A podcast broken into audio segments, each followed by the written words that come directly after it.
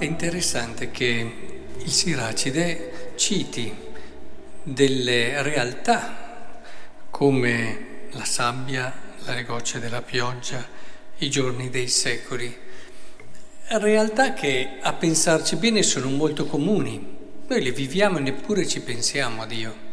E di solito per pensare a Dio abbiamo bisogno di cose importanti, di qualcosa di, di, grande e invece no, qui il Siracide riparte da delle realtà molto semplici e questo mi ha fatto correre il pensiero a Stifter che nelle sue pietre colorate dice che tante volte sono le cose piccole che hanno in sé e riproducono in sé, come in un disegno frattale, il grande e il maestoso. E una delle cose che diceva nel pentolino della vedova, che magari va in ebollizione, non è, è lo stesso principio di un vulcano che erutta. Quindi il discorso è questo qui, cioè cerchiamo di essere attenti per trovare Dio, ripartire dalle cose che abbiamo sotto gli occhi tutti i giorni, perché la sabbia del mare, noi andiamo al mare, mica ci pensiamo, la sa piuttosto cerchiamo di guardare cose grandi, invece per la sabbia lì, oppure la goccia, ricordo Runner che diceva, pensa che in una goccia d'acqua, se la guardi a modo, si riflette tutto il firmamento, si specchia come il cielo e a partire dal piccolo vieni sempre rimandato al grande. Io credo che la fede dobbiamo riscoprirla a partire dal piccolo e dalle cose che tante volte noi neppure ci accorgiamo che ci parlano di Dio. Le viviamo, passiamo e non cogliamo che in loro c'è qualcosa che ci parla di Dio. Nella nostra giornata sono infinite le situazioni che ci parlano di Dio, ma solo alcune, e di solito quelle un po' più importanti, tendiamo a coglierle.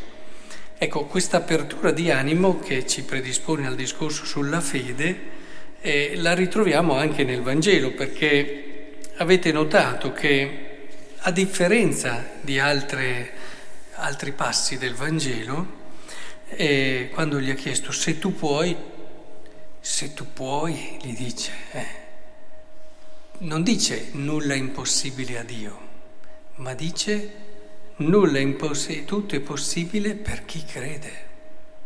Eh, altri passi troviamo nella scrittura nulla è impossibile a Dio. Qui troviamo tutto è possibile per chi crede.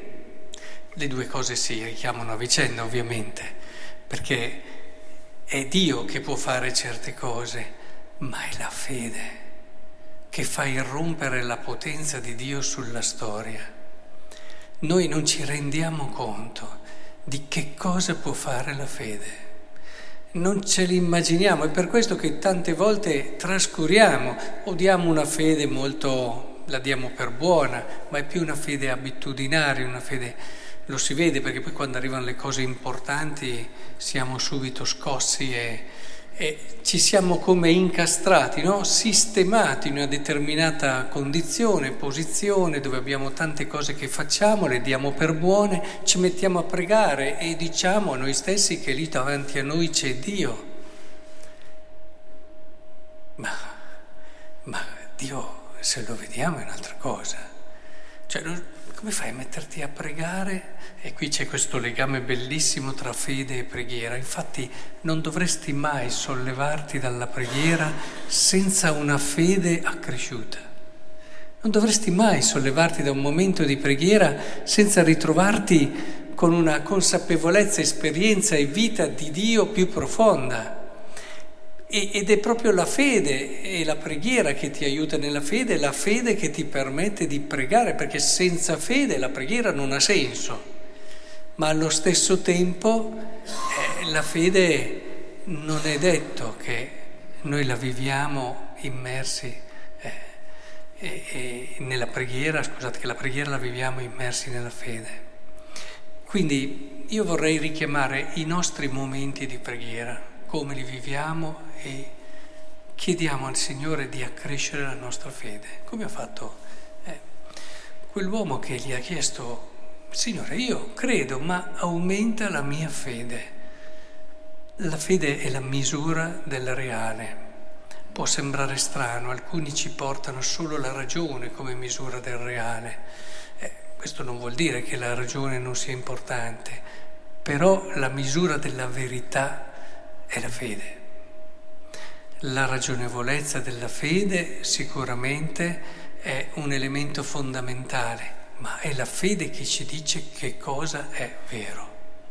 Per questo dobbiamo chiedere al Signore questa grazia tutte le volte che preghiamo. Non alziamoci mai senza avergli chiesto la grazia di una fede profonda, una fede che apra a Dio le porte, che lo faccia scendere nella storia, che faccia sì che possa fare tutto quello che il suo cuore di padre. Ma vi rendete conto che Dio farebbe molto di più se noi avessimo un po' più di fede? Vi rendete conto che Dio agirebbe nella storia con una forza e un dinamismo diverso se noi avessimo un po' più di fede? Papa Francesco insiste tanto sulla preghiera, tanto che gli ha detto ma parla troppo della preghiera. E lui ha detto guardate che senza preghiera, non c'è niente, non possiamo far nulla. È, è fondamentale che davvero noi riscopriamo questa dimensione. E allora vedrete che i vostri momenti di preghiera saranno non solo un bel po' di paradiso, ma saranno anche una porta che permetterà a Dio di agire e di operare secondo il suo amore.